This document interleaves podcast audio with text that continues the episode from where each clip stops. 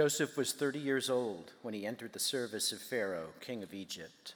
And Joseph went out from the presence of Pharaoh and went through all the land of Egypt. During the seven plentiful years, the earth produced abundantly, and he gathered up all the food of these seven years, which occurred in the land of Egypt, and put the food in the cities. He put it in every city, he put in every city the food from the fields around it.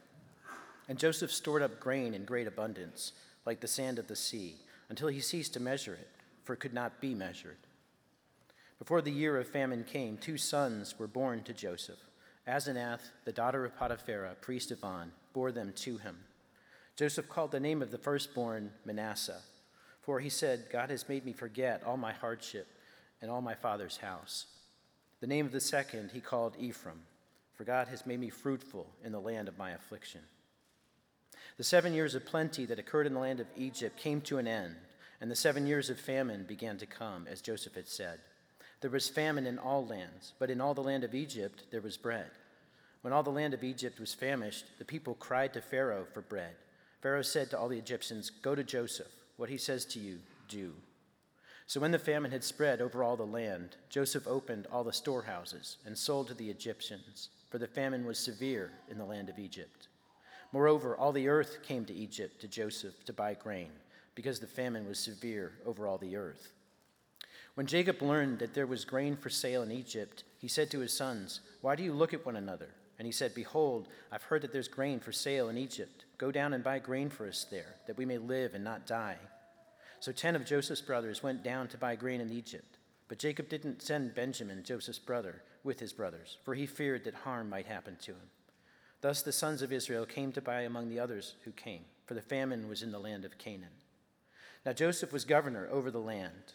He was the one who sold all the people of the land. And Joseph's brothers came and bowed themselves before him with their faces to the ground. Joseph saw his brothers and recognized them. But he treated them like strangers and spoke roughly to them. Where do you come from? He said. They said, From the land of Canaan to buy food. And Joseph recognized his brothers, but they didn't recognize him. And Joseph remembered the dreams that he had dreamed of them. And he said to them, You're spies. You've come to see the nakedness of the land. They said to him, No, my lord, your servants have come to buy food. We're all sons of one man, we're honest men. Your servants have never been spies. He said to them, No, it's the nakedness of the land that you've come to see. And they said, We, your servants, are twelve brothers, the sons of one man in the land of Canaan. And behold, the youngest is this day with our father, and one is no more. But Joseph said to them, It's as I said to you, you're spies. By this, you shall be tested. By the, by the life of Pharaoh, you shall not go from this place unless your youngest brother comes here. Send one of you, and let him bring your brother while you remain confined, that your words may be tested, whether there's truth in you. Or else, by the life of Pharaoh, surely you are spies. And he put them all together in custody for three days. On the third day, Joseph said to them, Do this, and you will live, for I fear God. If you're honest men, let one of your brothers remain confined where you're in custody and let the rest go and carry grain for the famine of your households. And bring your youngest brother to me, so your words will be verified, and you shall not die. And they did so. Then they said to one another, In truth, we are guilty concerning our brother, in that we saw the distress of his soul when he begged us and we didn't listen. That's why this distress has come upon us. And Reuben answered them, Did I not tell you not to sin against the boy? But you didn't listen. So now there comes a reckoning for his blood. They didn't know that Joseph understood them, for there was an interpreter between them. Then he turned away from them and wept. And he returned to them and spoke to them. And he took Simeon from them and bound him before their eyes. And Joseph gave orders to fill their bags with grain, and to replace every man's money in his sack, and to give them provisions for the journey. This was done for them. Then they loaded their donkeys with their grain and departed. And as one of them opened his sack to give his donkey fodder at the lodging place, he saw his money in the mouth of his sack. He said to his brothers, My money's been put back. Here it is in the mouth of my sack. At this, their hearts failed them, and they turned trembling to one another, saying, What is this that God has done to us? When they came to Jacob their father in the land of Canaan, they told him all that had happened to them, saying, The man, the Lord of the land, spoke roughly to us and took us to be spies of the land. But we said, We're honest men. We've never been spies. We're twelve brothers, sons of our father. One is no more, and the youngest is to stay with our father in the land of Canaan. Then the man, the Lord of the land, said to us, By this I shall know that you are honest men. Leave one of your brothers with me, and take grain for your, the famine of your households, and go your way. Bring your youngest brother to me. Then I shall know that you are not spies, but honest men, and I'll deliver your brother to you, and you shall trade in the land. As he emptied their sacks, behold, every man's bundle of money was in his sack. And when they and their father saw their bundles of money, they were afraid. And Jacob their father said to them, You bereaved me of my children. Joseph is no more, and Simeon is no more, and now you take Benjamin. All this has come against me. Then Reuben said to his father, Kill my two sons if I don't bring him back to you. Put him in my hand, and I'll bring him back to you. But he said, My son shall not go down with you, for his brother is dead, and he's the only one left. If harm should happen to him on the journey that you're to make, you would bring down my gray hairs with sorrow to Sheol. The word of the Lord.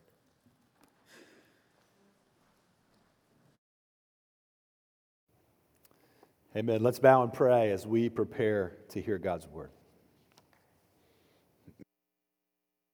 Father, we pray that you would humble us to receive your word. Lord, we pray that you would help us to see you and your glory, your faithfulness, that we would hear your promises and be reminded that you are a God who makes promises and you keep them, that you've shown us that, and your son Jesus, and sending him to die on the cross to pay for sin. Uh, God, you were faithful in raising him from the dead. And we pray this morning that you would fill us with hope in Jesus. Lord, I pray you'd help me to preach faithfully. Lord, I thank you for the honor it is to preach your word. And Lord, I pray that you would help me to preach what is true in your word, that Jesus would be exalted among us. We ask that in Jesus' name. Amen. When's the last time that you felt guilty about something? Well, we live in a society that may tell you, well, you don't need to feel guilty about anything. We may hear a lot about guilt free living because guilt can, can feel uncomfortable.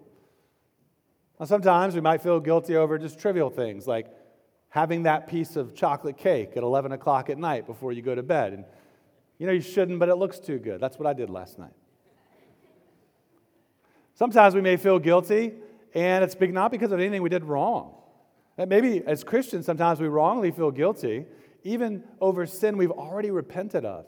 That it doesn't honor God when we walk in, in guilt for sin we've already confessed to God and been we've repented of, that we read in Romans chapter 8, verse 1, there is therefore now no condemnation for those who are in Christ Jesus. So it's actually a step of faith that we've taken that guilt to Jesus and are reminded we no longer walk in it, that Christ has taken that guilt for us. Can feeling guilty, though, can it actually be a good thing? Can it be something that's helpful in our lives? We'll see this uh, theme of guilt this morning in the story of Joseph's brothers when Joseph gets to confront his brothers, his 10 brothers, about their guilt. And the spoiler alert yes, guilt can be a good thing. You see, there's a godly sorrow that needs to come into our lives where we've understood that our sin is against God and against Him alone. A guilt that would lead us to repent of our sin and go to the only place where we can place that guilt for it to be taken care of at the feet of Jesus. We'll see this morning that living a faithful life and guilt, they actually go together. So we need to properly understand where a well placed guilt is according to God's word. We see that faithful living comes from repentance, and a godly sorrow must come before repentance. This morning, in the story of Joseph and his brothers, we see another living illustration of God's faithfulness. And the main idea that I want you to see this morning, if you're taking notes, you can write this down. The main idea God's good providence shows us his faithfulness and shapes us to be faithful. God's good providence shows us his faithfulness and shapes us to be faithful. Somebody asked me a while ago, well, you know, when you're preaching through the life of Joseph, how do you keep every sermon from just sounding the same? Well, at some level, we just keep seeing lesson after lesson about God's good providence. And it is good for us to be reminded of God's providence. That God's providence simply tells us God is good and God is in control. Or as the Heidelberg Catechism puts it, that all things come not by chance, but by his fatherly hand. And each episode, each scene that we see in the life of Joseph in the book of Genesis teaches us a little bit, uh, something a little bit different about God's good providence. This morning, we see how God's good providence demonstrates his faithfulness.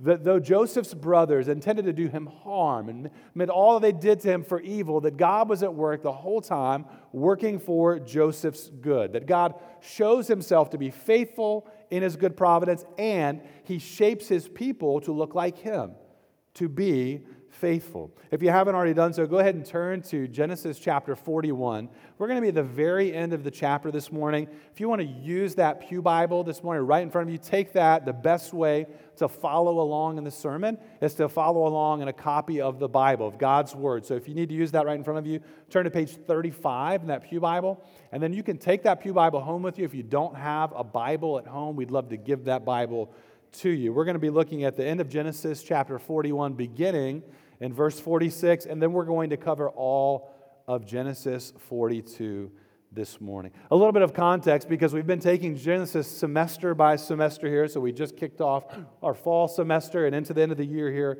a few weeks ago. And in our time in Genesis, starting back to the very beginning of Genesis, in Genesis 1 and 2 and chapter 3, we see that sin and death, they came into the world through one family, through Adam and Eve. Adam and Eve, created in God's image, created in relationship with God, they're enjoying his presence without sin in the Garden of Eden. We see back in Genesis chapter 3 that sin and therefore death came into the world through them, through their disobedience to God, by, by eating of the forbidden tree. And in that act, they turned away from God's loving authority over them, rejecting his loving authority. Therefore, they were kicked out of the garden and driven away from the presence of God. But we see in Genesis chapter 3, verse 15, that God did not leave them without hope. Right as he drove them away from his presence, he gave them hope that there would be one who would come from the line of the woman, from the line of Eve, this serpent crusher, the one who would crush the head of the serpent. And that's what the, the story of Genesis has been tracing. Where would this promised one of Genesis chapter 3, verse 15, come from? Which leads us to a family we've been tracking with here for the last few months the family of Abraham, Isaac, and Jacob. This was a family that God would use to redeem all that was lost in Eden. This was a family that would walk by faith, a family that would become the people, the people of God, and show the nations who the one true God is. Indeed, the family that would bless the nations, that all the families of the earth would be blessed through Abraham and Isaac and Jacob and their family. Now, here we've been tracing with Jacob's 12 sons. The people of Jacob or the people of, of Israel. They were God's people. Descendants for Abraham would come through them. Kings were promised to come from them. Nations promised to be blessed through them. But at this point in the story, that could be hard to imagine. Things aren't looking too good amongst the 12 sons of Jacob. Joseph, the only son in whom we see the Lord was with him, the only one walking by faith, well, he's separated from his family. He's living in Egypt. He's far from them. Uh, they've deceived, the 10 brothers deceived their father into thinking he's dead. And what we've seen from the 10 sons is unfaithfulness, ungodly character. They've been living all these years with a family secret. A family secret that they sold their brother into slavery, living with this family secret. No reason to think that they felt remorse over this yet. No reason to think there was any repentance. We haven't seen any interest in God from them, but that changes in this chapter when this unlikely opportunity comes for Joseph to confront his brothers. How would God use this family? This family that was a mess to bring salvation and to bring redemption to the nations? Well, first, they needed to be transformed. They needed to live godly lives. The family needed reconciliation. Forgiveness was needed. But before any of that could come, they needed to be confronted with their sin. There needed to be true repentance. And this part of the story shows that the famine in the land was not the greatest threat to Jacob's family. Sure, their lives were in danger.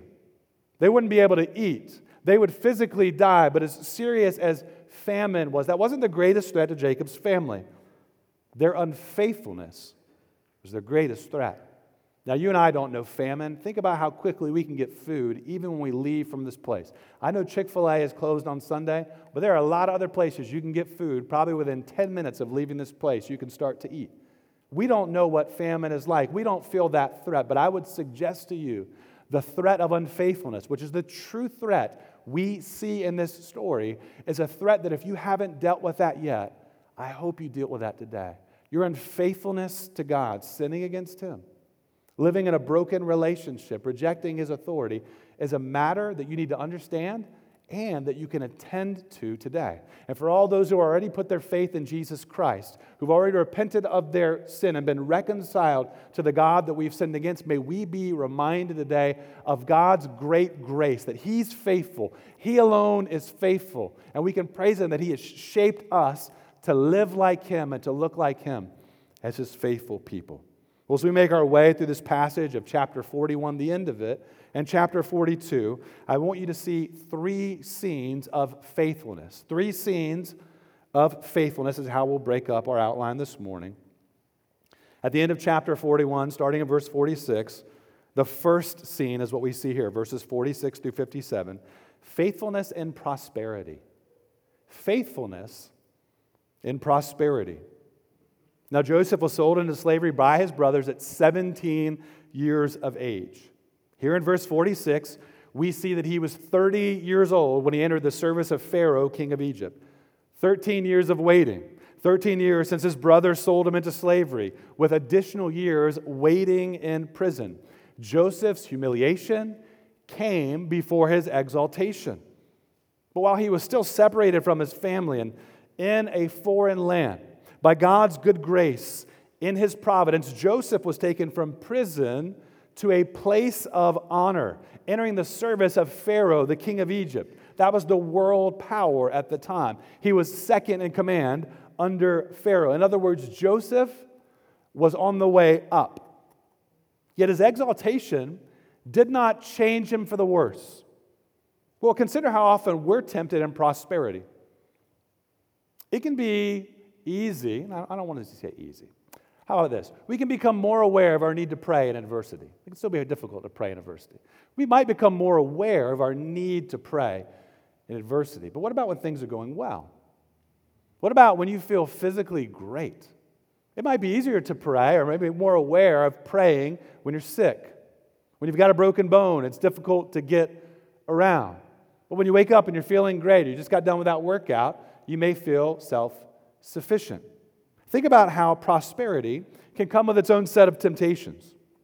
We can understand how maybe you, you come across money, you earn a lot of money, maybe you experience achievement and accomplishment, and temptation can come in subtly to grow prideful, to start to think that you're a big deal, to start to think that, well, your, your intellect has gotten you pretty far in life, to start to think that those good grades and the high GPA, well, that's just because you have worked really hard, which is true. You don't get a high GPA by not working hard, but who gave you the ability to work hard? Who gave you the intellectual capacity to learn and to understand? Who gave you the physical health to be able to attend class? Who gave you the money to be able to pay for that schooling and that education?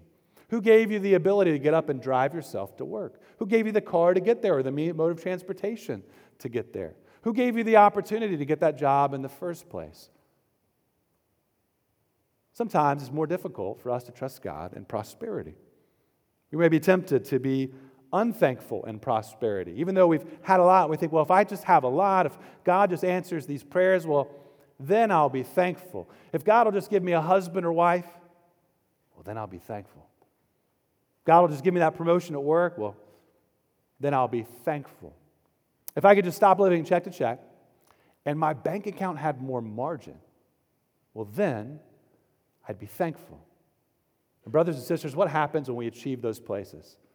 Oftentimes we'll find ourselves still complaining, still unhappy, still battling with discontent because worldly objects are not able to satisfy what it is we long for. You see, prosperity often brings a different set of temptations into our life. And what we see with Joseph, he's an example to us here. He proved to be faithful in both prosperity and in adversity. He proved to be faithful in Potiphar's house and then later in prison when he was wrongfully accused and wrongfully imprisoned. He wasn't overtaken by bitterness and anger. He worked faithfully. And here in a place of honor in Egypt, he remained faithful. He was the same faithful man on prosperity that he was in adversity. Well, we see this faithfulness highlighted in two ways at the end of this chapter. Number one, through his diligent work, and number two, through the naming of his sons. And both of those we see his faithfulness. So, first off, Joseph's faith was in God's word, and so he acted faithfully. He was so sure of what God had told him concerning Pharaoh's dream that he set into action with a plan. He was faithful. He was the wise and discerning man that Pharaoh needed to carry out this important task of preparing for the coming famine. And we see this faithfulness as he gave himself to diligent work to prepare for this coming famine, to store up food in those seven plentiful years. You see, the future of Egypt and the future, future of Israel and the surrounding nations depended on this work. We read in verse 49 And Joseph stored up grain in great abundance, like the sand of the sea, until he ceased to measure it, for it could not be measured. If that language, like the sand of the sea, if that sounds familiar, it's because it is. That's language from God's promise to Abraham about the descendants he was promised. That you wouldn't be able to count his descendants, they would outnumber the stars in the sky. And this plentiful grain, those seven years of, of work, would play a key role in providing for those very offspring. This would be the grain that would keep the people of Israel alive. Now, notice that this language is used right before we read of Joseph's offspring, of two sons being born to Joseph. Now, we lost, last saw uh, last week in verse 45, Joseph, he was given an Egyptian name and an Egyptian wife. And you might have thought, wait a minute, is, is Joseph selling out? I mean, the Egyptian were a godless people. They didn't worship the one true God. You might think, wait a minute, like he's, he's supposed to be distinct. He's from Abraham and Isaac and, and Jacob, and now he's taking an Egyptian name, and he's not supposed to intermarry, right? I mean, he, he just took an Egyptian wife. There's something wrong here. Well, I would contend in this point, what we see from Joseph's life is not that he was selling out. He certainly was in a unique place. He was under the rule of Pharaoh. And I think even the call of intermarrying, what it had more to do with even in the Old Covenant, certainly in the New, what it had more to do, with was a theological concern. It wasn't an ethnocentric concern. It wasn't a concern about only marrying within your own ethnic nation. It was a concern theologically for worship, that a worshiper of God would marry a true worshiper of God. And what would often happen, what we see in the story of Genesis, when the people of God would intermarry from amongst the pagan nations, you'd see them cease to worship God. Well, that doesn't happen with Joseph. In fact, we see faithfulness continue on. So clearly, he's not selling out here in this story. In fact, in the naming of his sons, what kind of names does he give them? Not Egyptian names, Hebrew names. He gives them Hebrew names Manasseh, which means God has made me forget. Both of these names, they speak to what God has done in his life. Manasseh, what God has made me forget. His second son, Ephraim, his name means God has made me fruitful. He's filled with joy. God provided for him sons. He went through hard periods of time, trials, suffering, yet he's not angry or bitter. He receives this son Manasseh with joy and he professes this, this uh, faithfulness of God and his second son Ephraim, that God has made him fruitful. Both of these names recognize God's faithfulness to his promise. He's continuing on in faithful living. God and his good providence has brought Joseph joy and fruitfulness. Well, in his prosperity, Joseph remained faithful. But I wonder what that looks like in your life, Christian. How often does prosperity make you less alert to God's word? How often do you find yourself in prosperity being less urgent in obedience to God's word? When the sun is shining, when things are going well, what's your prayer life like? When things, when you seem to be self sufficient and things are going well at work or at, at home, how urgent do you understand it is to be devoted to God's word and prayer? You know, one way to remain faithful in prosperity is to regularly offer up prayers of thanksgiving. That's something I've heard commended to do at the end of the day, is to think back through those blessings that you've received throughout the day and to thank God for those blessings. That, that practice of regularly considering, what about God blessed me with today? And maybe it wasn't even like uh, that great of a day. We often go around at my dinner table, and the conversation we have at my dinner table is uh, share something from today that was uh, hard and something that was fun. Uh, and sometimes we'll go around and it can be hard to think of something that was fun. Things were just hard. But even in those hard days, there's something we can think about God providing for us. Maybe He just gave you the endurance to get through that hard day that you had. That at the end of the day, you can still thank Him. God, thank you. It's hard to see the good in this day, but you were in this day, and therefore I know some good is coming from this. But one way to remain faithful in prosperity is to pray and to regularly offer prayers. Give God credit and glory for your physical health, for any material prosperity that you, you know. Give God thanks for that. You know, how often do you stop to thank God for what you have? We are invited to ask God. Believe me, we do that in our pastoral prayer to lift up our needs. But we should also thank God. It's one way to, to walk in humility and prosperity. Another way to remain faithful, be generous in your giving. If you want to be faithful in prosperity, be generous in your giving. The Apostle Paul commends this in 2 Corinthians chapter 9, verse 7. Each one must give as he's decided in his heart. So there's freedom in your giving. And I'm talking about financial giving. I'm talking about financial giving to this local church. Each one must give as he has decided in his heart. That's what Paul's talking about, giving to your local church, not reluctantly or under compulsion. For God loves a cheerful giver. If you, want, if you don't want to build your life merely on the material prosperity that you've received, well, well, be faithful to give it, to give it back to the Lord. Giving cheerfully comes from recognizing what do you have that you have not received from God Himself. Everything you have comes from Him, and it is a joy to give it back. You see, God's good providence had shaped Joseph to be faithful and to be thankful and prosperity. And so it should be for us, Christian.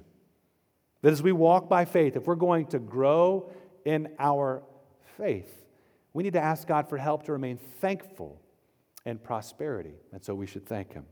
Well, in verse 53, just as Joseph said it would, the years, the seven years of plenty, they came to an end, and the years of famine came. Notice the famine came to all lands, but only in Egypt did they have bread through this faithful work for seven years. And the chapter ends with the nations coming to Egypt to be saved from the famine.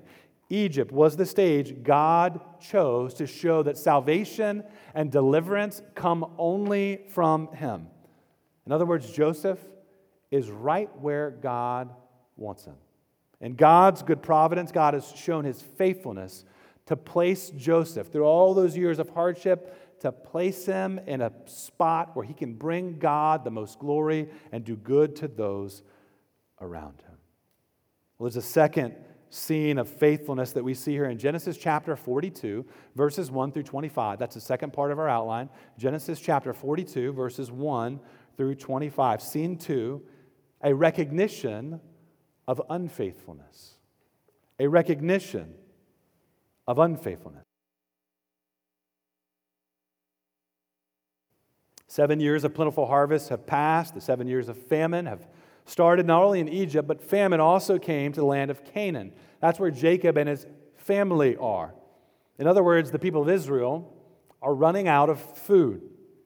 And Jacob, still being the leader of the family, sends his sons down to Egypt to buy grain. But we see in verse 4 that he held his son Benjamin back. So he sends 10 sons down. Benjamin was the other son, along with Joseph, that Jacob had with his favorite wife, Rachel. While Joseph was the son that Jacob had previously favored, it seems like Benjamin has taken his place. And holding him back, likely revealed that Jacob did not trust these 10 brothers. I mean, they'd already gone off, and, and somehow Joseph didn't come back, and he thought Joseph was dead because they deceived him. He wasn't about to lose Benjamin. So when the family needs food, he sends those 10 sons by themselves. He keeps Benjamin back. Now, we get the detail in verse 6 that Joseph now was the governor of the land.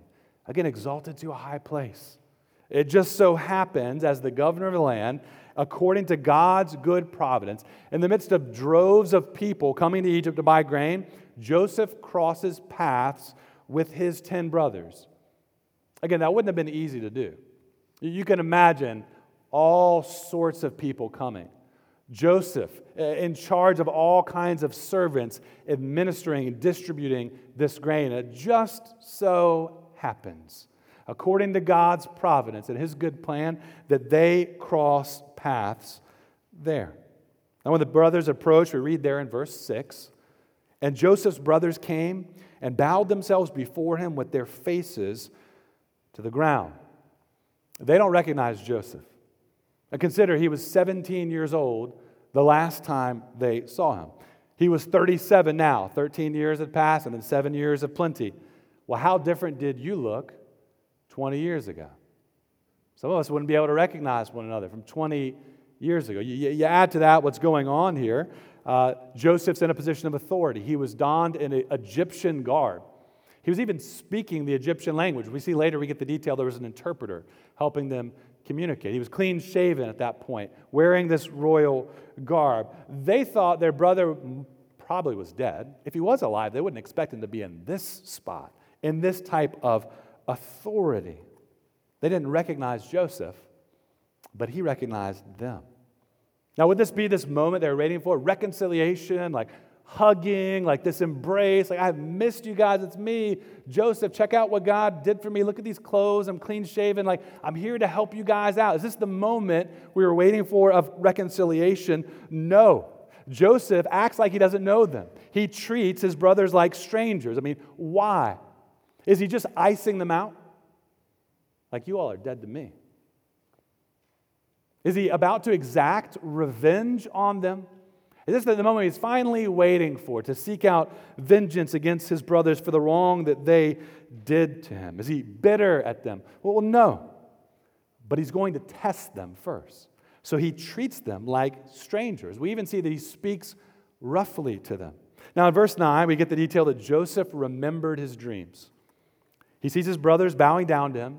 He remembers his two dreams from Genesis chapter 37. And it may be that he remembered that here in that moment, only 10 of his brothers are bowing down to him. So you may read this at first and think dreams fulfilled. But the dreams weren't 10 brothers bowing down to him, it was 11 brothers. And it was mom and dad. It was a whole family bowing down to him. So maybe he remembered here in this moment okay, wait a minute, this isn't the fulfilling of this. This wasn't exactly what the dream said. And so he moves forward. I think that helps us understand why he wants to hear about Benjamin, why he wants to hear about dad and how he's doing. Uh, this may make sense even as to why he did not reveal his identity to them at first. He wanted the truth. If they knew this was Joseph, did they still hate him? Were they still angry at him? Would he never get to the truth if they realized this was their brother Joseph? Would he not learn about Benjamin, his dad, and how they were doing? He wanted to know, he wanted to find out. And this section, verses 7 through 11, Joseph begins to rattle off questions, almost like an interrogator, to get the truth out of them. His interrogation of them repeatedly accusing them of being spies. This gets them on the defensive, and therefore is kind of a wise tactic to get the truth out. It gets them to reveal more of the truth. They, they defend themselves, first off, in verse 11, saying that we are honest men. Interesting description. They reveal in verse 13, though, that they come from 12 brothers. All right, they're starting to tell the truth. The youngest is with their father. That was true. And they even mention, and one is no more. Now, sure, they may have thought he was dead, but for 20 years they were probably saying that. They knew what they did was wrong, right? They, they knew that this was something they did that was wrong. They may not have been repentant over or remorseful, but they knew it was wrong. That's why they hid it. That's why they deceived their father. And they would just use the phrase flippantly, probably, and one is no more. They knew what happened, they knew what they did. Well, Joseph uses this moment to find out that his father and his younger brother are alive. Uh, think about who Joseph most wanted to see. Not the 10 guys who tried to murder him. That wasn't the guy, people he most wanted to see, the 10 who, who sold him into slavery. He wanted to see dad, and he wanted to see Benjamin. Was Benjamin okay? Uh, did they treat Benjamin the way that they treated him? He wanted to know. He wanted to find out. Are his brothers really being honest? So he comes up with a test to figure all this out. In verse 15 and 16, this is the test how they could prove they were honest men. Look there in verse 15 and 16. By this you shall be tested. By the life of Pharaoh, you shall not go from this place unless your youngest brother comes here. Send one of you and let him bring your brother while you remain confined, that your words may be tested, whether there is truth in you, or else by the life of Pharaoh, surely you are spies. And so he throws them in prison for three days, which became the Jewish time of, of reckoning.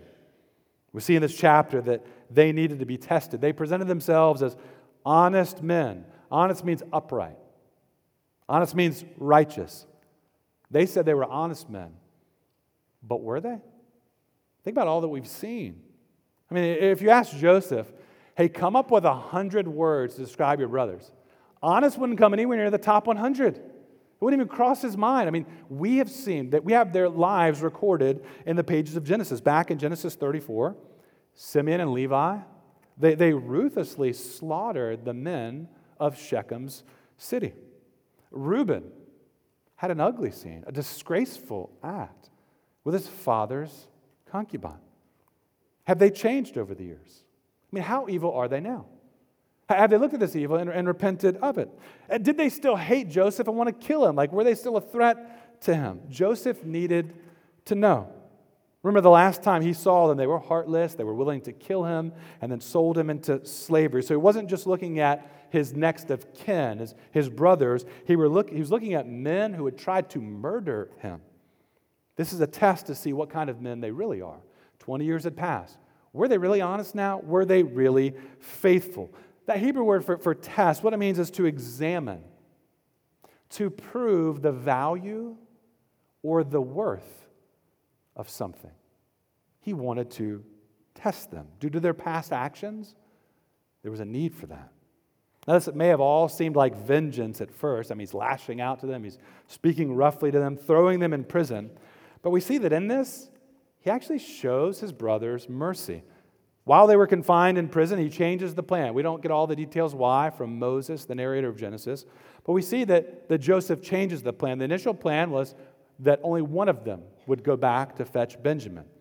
But he first, before he changes the plan, says in verse 18, Do this and you will live, for I fear God. Now, Joseph could have had them killed and executed, but he wants them to live, and he shows them mercy, and he gives them the motivation behind his mercy. He says, I fear God. And there's an implication there, an implied question Do you?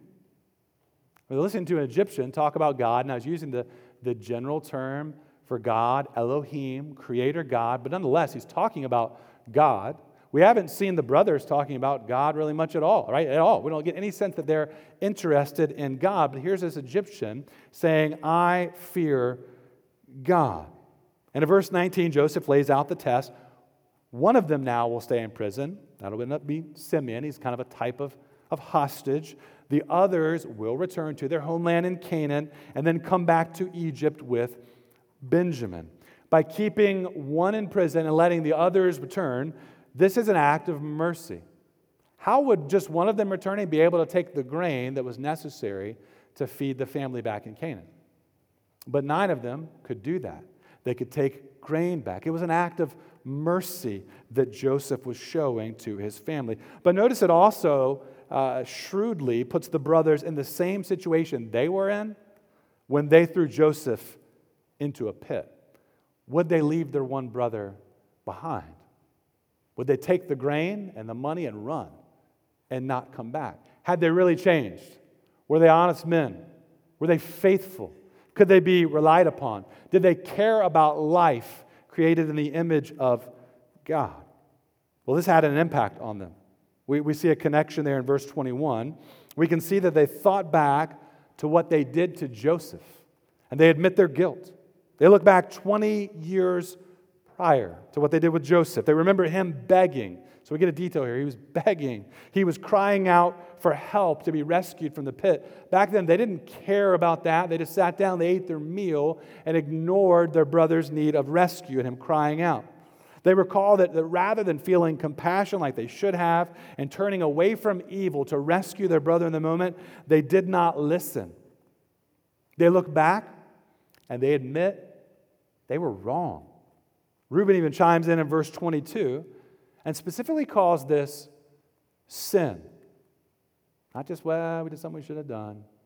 Ah, you know, we made a mistake. We probably should have made a better decision. Oh, sin. Those phrases aren't confession. Sin, saying this is sin, it means you've transgressed against a holy God. You've done what is evil in his sight. He even uses this language back from Genesis chapter 9 of a reckoning for blood, a reckoning for his blood, which points to God's judgment against sin. Now we get the detail here. They had been speaking through an interpreter. They didn't know Joseph could understand their conversation. But Joseph hears them admit their guilt, and he's so moved by it that he weeps. What this test showed Joseph so far, the brothers he remembered, evil men who did evil to him, they were admitting their guilt. This seems to be a moment of transformation in the brothers' hearts. They recognized they were guilty and deserving of this distress that had come upon them. They see God's hand in all of this, knowing that they were deserving of judgment. So, back to that question is it ever good to feel guilty? Jesus called to, to guilt free living, of just maybe ignoring that you've done wrong things. Which, by the way, that's a lot of the work we have to do in evangelism with those around us. Far too often, people just hear this lie well, you're a good person. And good people go to heaven, and bad people go to hell. So if you're really bad like Hitler, well, yeah, you've got something to worry about. Most of us aren't as bad as Hitler. Uh, we've done some wrong things. Sure, we acted up in college. Sure, maybe we, we weren't too honest at work and didn't show integrity, but we're not as bad as this person. So we kind of draw the line in a convenient place and say, well, I guess I'm good enough on my own. That's the common message of the world. Good people go to heaven, bad people go to hell. But that's not the Christian message. The Christian message tells us there's no one good but Jesus. And only forgiven people go to heaven. And the only way to be forgiven is to feel guilty for your sin. And therefore to turn to the right place. You can feel bad for your sin, turn to the wrong place. You can turn to the mirror. Well, I'll just try harder. You can turn to a false God, like what the Egyptians were turning to. They, they, they were praying. They had some sort of religious commitment, but they weren't praying to the right God, the God of Abraham, Isaac, and Jacob. You see, if guilt would lead us to repent of our sin against the one true God, the God and Father of our Lord Jesus Christ, well, that guilt will be directed the right way. It will be well placed. And when you put your, your guilt at the feet of Jesus, with a godly sorrow, true contrition, and humility in your heart, seeking forgiveness of your sins against God by putting your faith in Jesus Christ, his death on the cross in your place, as a substitute, dying the death that you and I deserve because of our sin against God. Trusting in his perfect death and in his resurrection from the dead, the only one who ever died and resurrected from the dead, as proof that his payment for sin on the cross is acceptable to the God who created us.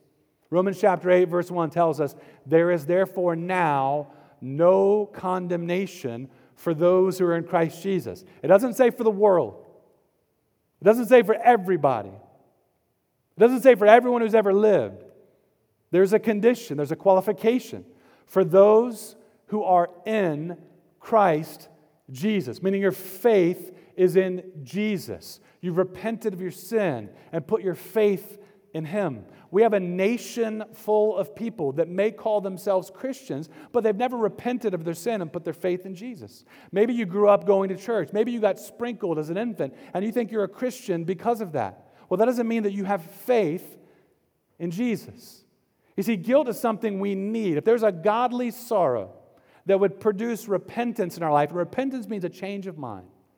It means that our mind has changed, that we don't think our sin is just something that's well, it's just common. Everybody sins. No one's perfect. But we have a change of mind about our sin, meaning we agree with God in His Word that our sin is an abomination in His sight. If we agree with God in His Word and repent of our sin and turn away from that sin and put our faith in Jesus Christ, there is forgiveness of sin.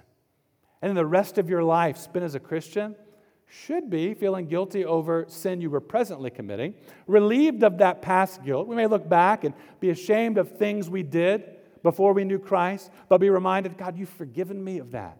You've forgiven my sin as far as the east is from the west. And the sin that I presently struggle with today, I want to keep repenting and keep submitting myself and keep walking in forgiveness that comes from knowing Jesus. If you've come this morning, you've never done that. If you've not repented of your sin and put your faith in Jesus, you don't know God. You are not in Christ. You should not expect to go to heaven when you die. I don't say these things to be ugly. I don't say these things out of an arrogant heart. We say these things. We profess this faith as a church because we love you and we want you to know the truth. And if you would submit to that truth and put your faith in Jesus Christ today, you too can know the joy of being forgiven of your sin. I hope you talked to somebody who brought you today. I hope you talk to one of our pastors at the door. I hope you talk more with someone here who's a Christian who can share more with you about what it would look like to repent of your sin today and trust in Jesus. Well, this test, it showed Joseph, the brothers he remembered, evil men who did evil to him, that they were admitting their guilt. Maybe there was a change.